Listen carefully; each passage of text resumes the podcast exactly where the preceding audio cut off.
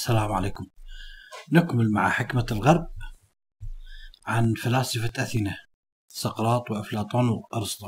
تحدثنا في الحلقات السابقة أو في الحلقة السابقة عن أفلاطون بعد أن انتهينا من أرسطو وعالم المثل الذي هو لب فلسفة أفلاطون. هذا العالم المادي الذي نعيش فيه لا يخلو من المثل بل يحمل دلائل على المثل السامية الأفلاطونية. كل شيء موجود في هذا العالم بالضبط يشبه المثال الذي يحاكيه فالرجل الصالح مثلا يشبه مثال الخير وهكذا. بالتحديد هذه العلاقة بين الأشياء سواء كانت هذه الأشياء المادية لنقل الأشياء المادية الموجودة في هذا في هذا العالم وبين المثل كما يرى أفلاطون هي ما يمنع هذا العالم من أن يكون فوضوي. بمعنى أنه لولا وجود عالم المثل لأصبح هذا العالم فوضوي بشكل يستحيل أن نستطيع أن نفهمه بل أنه هذا العالم المثالي يجعل إلى تركيب مفهوم. هذا مما يذكرنا يذكرنا بالضبط بمثال النهر في مقولة هيراقليطس الشهيرة الذي يقول إذا كان النهر متغير دائما لا تستطيع أن تسبح في نفس النهر مرتين. طيب كيف تتحدث عن نهر واحد بعينه؟ كيف يمكننا معرفة أي حقيقة عنه إذا كان متحرك؟ طبعا هنا هيراقليطس يتحدث عن الحياة بأكملها لكن هو ضرب مثال عن النهر. إذا لو أن كل شيء في هذا العالم المادي الذي نعيش فيه كما يقول هيراقليطس في حالة متغيرة غير ثابت طيب كيف يمكننا أن نعرف الأشياء؟ كيف يمكننا أن نفهم الأشياء على حقيقتها؟ على كيف نستطيع أن نتعرف على ماهية الأشياء؟ إذا يتعرض أفلاطون لصدمة شديدة من أمواج هيراقليطس الباردة المضطربة. إذا سوف يفر من هذه الأمواج الهيراقليطسية المضطربة إلى شواطئ المثل الآمنة المستقرة اللي عن طريقها نستطيع أن نرى المعرفة الأصيلة. هذه المعرفة التي لا يمكن الحصول عليها إلا مما هو ثابت حتى نستطيع على الأقل أن ندرسه. إذا كان هذا الشيء متغير كيف نستطيع أن ندرسه؟ بل كيف نستطيع أن نفهمه؟ إذا المثل عالم المثل هو الشيء الوحيد الذي يتصف بهذا الثبات واللي يمكننا أن نفهم العالم. طيب ماذا عن الإدراك والمنطق السليم؟ ألا يزود الإنسان بهذا الفهم؟ صحيح الإدراك والمنطق السليم زود أصحابهم بمحض آراء. قد تكون هذه الآراء خاطئة. لأن المرء يجب أن ينظر إلى المثل على اعتبارها هي المعرفة الأصيلة المؤكدة التي لا تخطئ أو لا تخطئ أبدا. طيب السؤال هنا كيف نستطيع أن نصل إلى عالم المثل؟ كيف يستطيع الإنسان العادي أو حتى الفيلسوف أن أن يقوم بعملية الاتصال مع عالم المثل؟ ذلك يكون بالاستعانة بملكة العقل كما قلنا في الحلقة السابقة التي تكمل ما تعرضه الحواس للإنسان إذا من الناحية العملية فإن ذلك ليس صعب. أمر لا يشوبه غموض كما تحدثنا في الحلقة السابقة عن الكاهنة جوتيما التي نصحت سقراط بأنه بإمكانك أن تصل إلى ماهية الجمال. مثل أو مثال الجمال عن طريق عدة طرق تصل بها. كل البشر أيضا يمكنهم القيام من ذلك القيام بذلك بدرجات متفاوتة فيما يتعلق ببعض المثل على الأقل. لا نقول عالم المثل بأكمله. أي إنسان ممكن أن تسأله عن النهر على سبيل المثال. مؤكد أي إنسان عنده معرفة عن الأنهار بأكملها لدرجة إنه قد يصيب في بيان ماهية النهر. لذلك بوسع أي إنسان تسأل عن النهر أن يكون بمقدورة أن يصف لك الأمور المشتركة في جميع الانهر الأمور التي تشترك فيها الأنهار جميعا. وكذلك بالنسبة لبقية الأشياء. كل إنسان أكيد عنده معرفة بأمر ما. لذلك هذا بالتأكيد الإنسان سوف تكون عنده معرفة بمثال النهر على سبيل المثال. لذلك مع ذلك هناك كثير من المثل صعب يعني تحديدها صعب معرفتها. لماذا؟ لأنها أكثر تعقيد وصعوبة. مثل العدالة مثل الخير مثل الجمال اللي تحدثنا عنه. طيب كيف نستطيع أن نصل إلى هذه المثل؟ الخير والعدالة والجمال. يتطلب الأمر وصف صحيح. هذا الوصف الصحيح أن نعمل بلا توقف. يعني بحيث ملكة العقل تبقى تستمر بلا توقف. لأن المعرفة السليمة بهذه المثل لا يمكن الحصول عليها إلا عن طريق جدال. كما يقول سقراط جدال متعاون منطقي تتناول الأفكار مع الآخرين عن طريق ما تعلم الإنسان بالملاحظة. الجدال والحجج الجدالية هي التي تستطيع أن تستطيع أن تجعل الإنسان يصل ويعرف هذا عالم المثل. تتذكرون في الفصل السابق عندما اعتقد سقراط أن الناس كلهم قبل أن يولدون في هذا العالم كانوا عايشين في عالم المثل قبل مولدهم.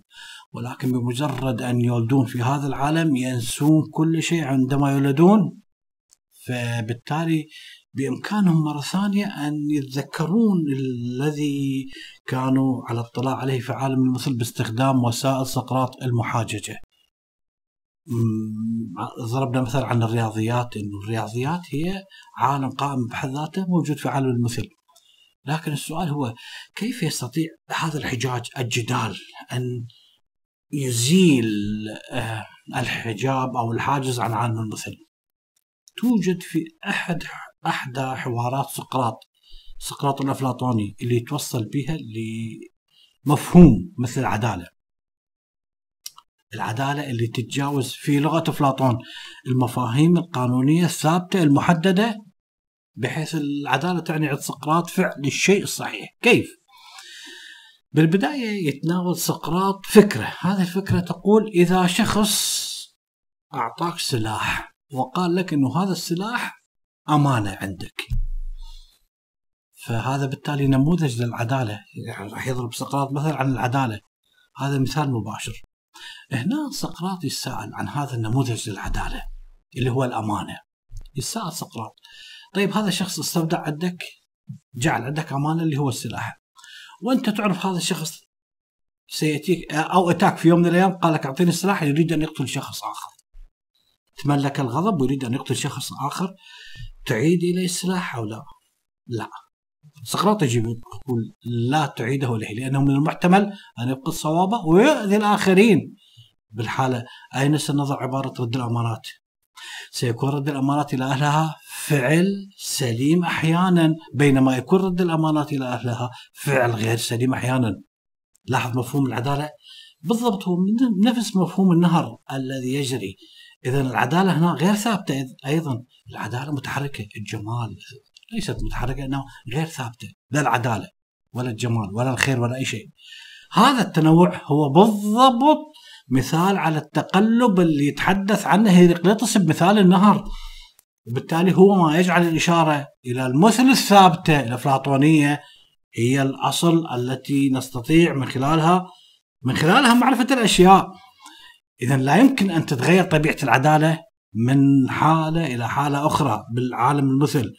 لذلك لا يمكن أن يكون رد الأمانات إلى أهلها شكل من أشكال العدالة. أحيانا شكل من أشكال العدالة وأحيانا شكل لا يخدم العدالة. إذا هنا يتعين على سقراط أن يستمر في البحث حتى يصل إلى الشيء الصحيح على الدوام لمفهوم العدالة على سبيل المثال. وهذا الأمر لا تقتصر صحته على حالات معينة دون أخرى. يتعين أن يحصل عليه على المثال للعدالة، المثال الثابت الموجود في عالم المثل للعدالة.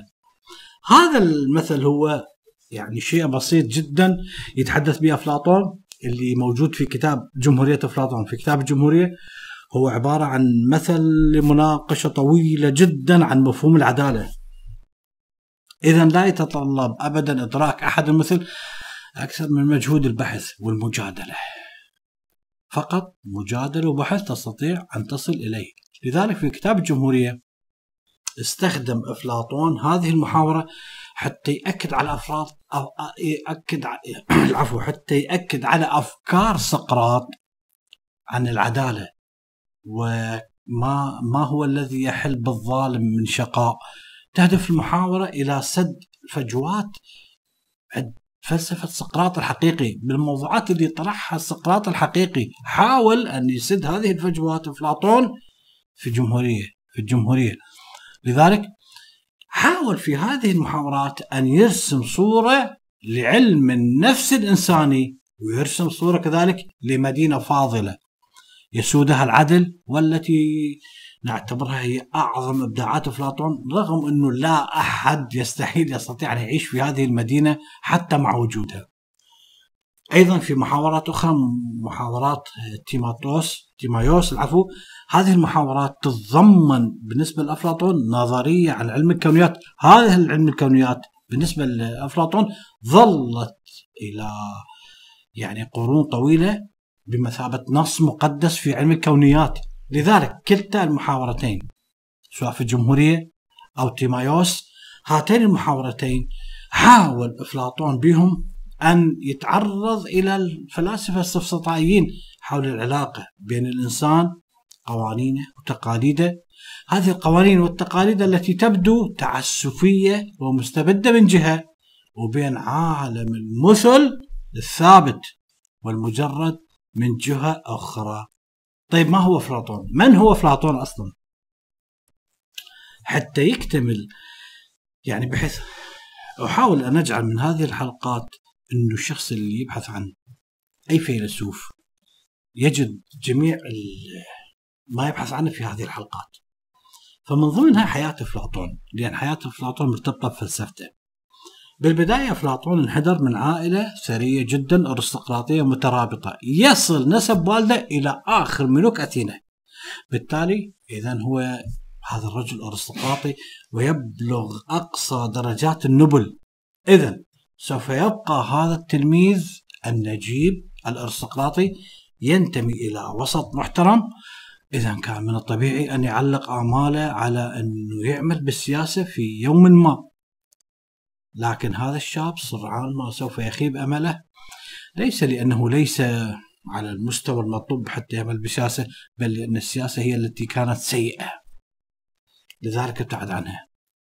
لذلك عندما كتب عن السياسة لاحقا بعدما تأثر بأستاذه سقراط يقول أفلاطون أنه انسحب في اشمئزاز من مفاسد هذا الزمان.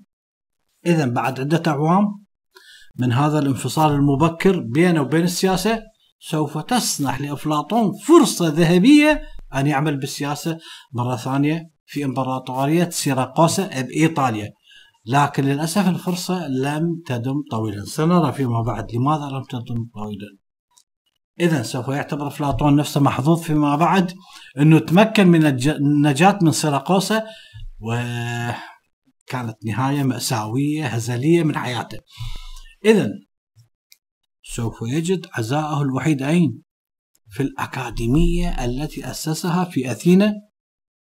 هذه الأكاديمية اللي أسسها قبل أعوام والتي تفرغ لها في ذلك الوقت والتي بقيت 900 عام. أكاديمية علمية فيها كل العلوم. إذا كانت فرصة أفلاطون الأولى للعمل أو لدخول مجال العمل السياسي في زمن الطغاة الثلاثين اللي تحدثنا عنهم.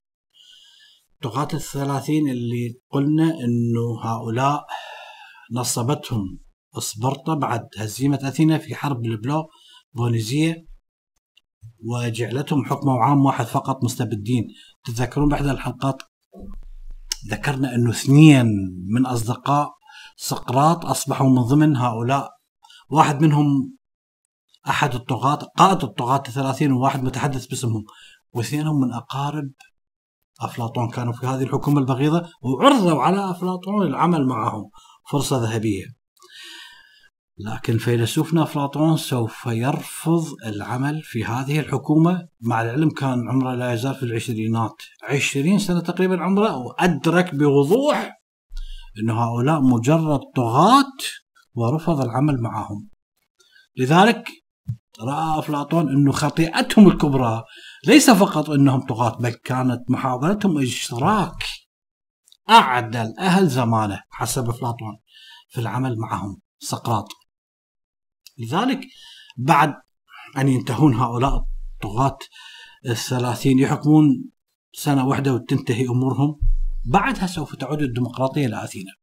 فيبدو أن الأمور تحسنت لبعض الوقت أصبح البلد ديمقراطي.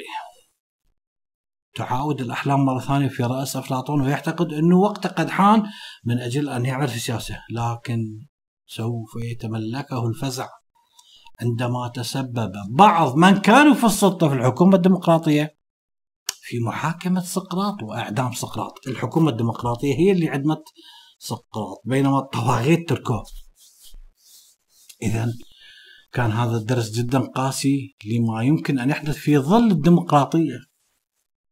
مما أحدث أثر سلبي في قلب أفلاطون في الآراء السياسية. لم يستطيع أن يتحرر منه قط تحطمت آماله في الحياة العامة في أثينا ومل من كثرة انتظار اللحظة المناسبة من أجل تكوين حكومة أفضل.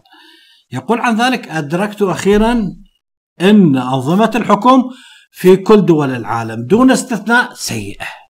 ولذلك أنا مجبر على القول أن الجنس البشري هذا الجنس لن يعيش أياما أفضل إلى أن يتولى السلطة السياسية. حاكم فيلسوف. هو يقول من يتبعون الفلسفة حقا وصدقا. الحاكم الفيلسوف.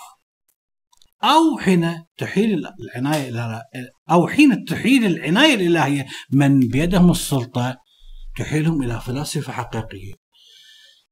إذا كان أفلاطون عمره 28 سنة عندما تم إعدام سقراط الفيلسوف حقا وصدقا كما يقول أفلاطون سنة 399 قبل الميلاد سوف يرتحل إلى أماكن عديدة في الأعوام القليلة التالية اللي تبعت.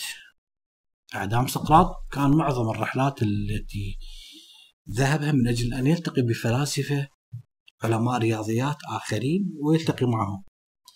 في البداية سوف يرحل إلى ميجارة هذه المدينة وسوف يلتقي هناك مع إقليدس. إقليدس هو أحد أتباع سقراط.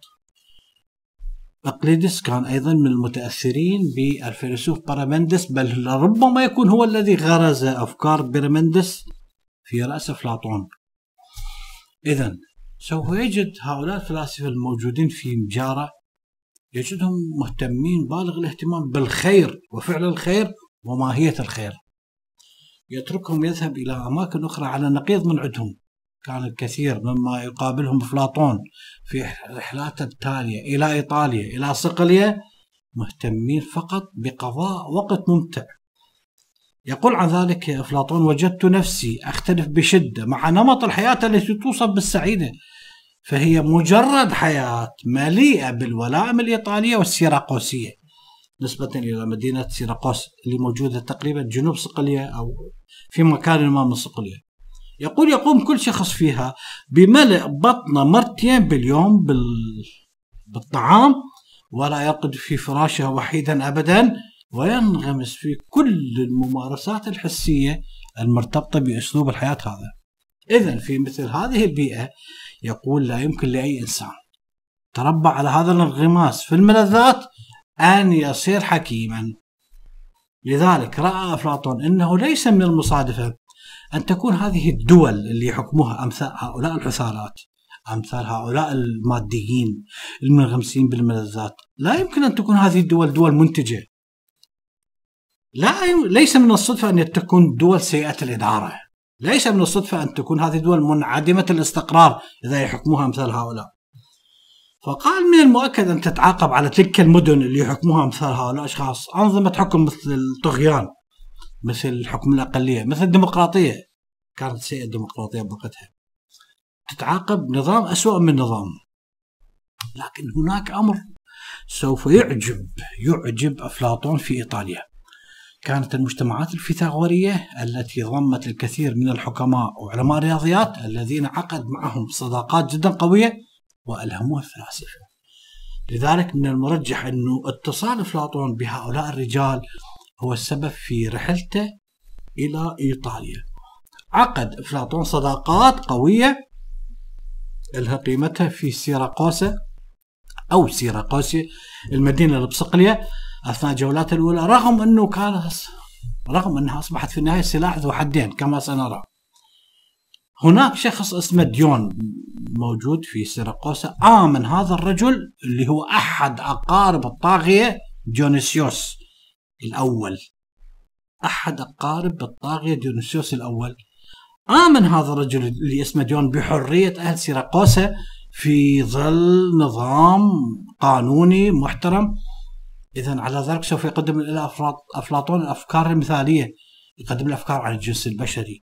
إذا سوف يجد ديون آه، نفسه أمام فيلسوف عظيم وسوف يجد أفلاطون نفسه أمام شخص متلقي نهم للمعرفة الأفلاطونية.